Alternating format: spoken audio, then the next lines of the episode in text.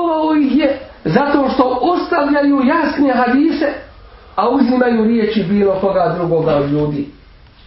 Pa im citira kuranski ajet i kaže kala Allahu Ta'ala فَلْيَحْذَرِ الَّذِينَ يُخَالِفُونَ عَنْ أَمْرِهِ Neka se pričuvaju oni koji suprotno rade njegovu naređenju.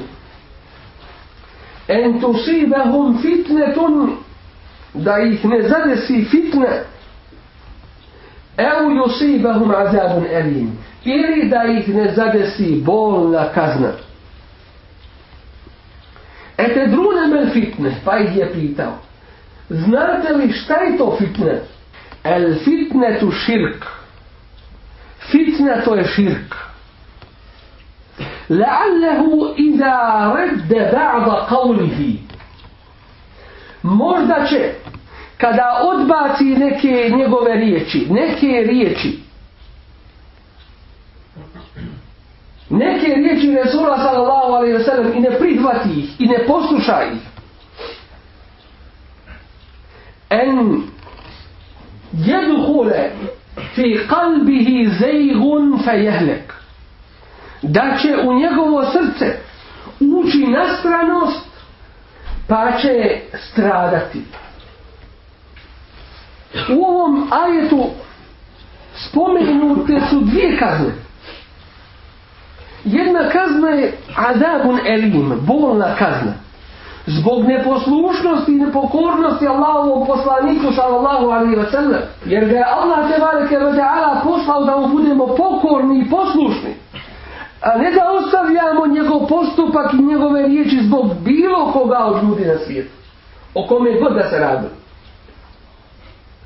pa komu bude nepokoran neka očekuje azabun elim bolnu kaznu a drugi musibet I druga kazna spomenuta u ome ajetu jeste fitne.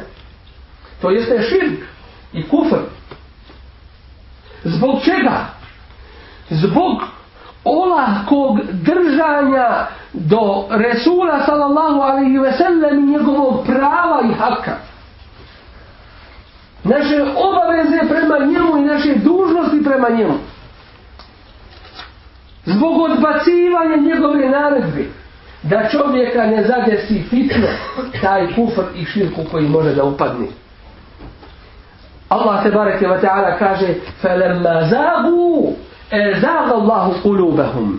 Kada su oni skrenuli, Allah je dao da njihova srca skrenu.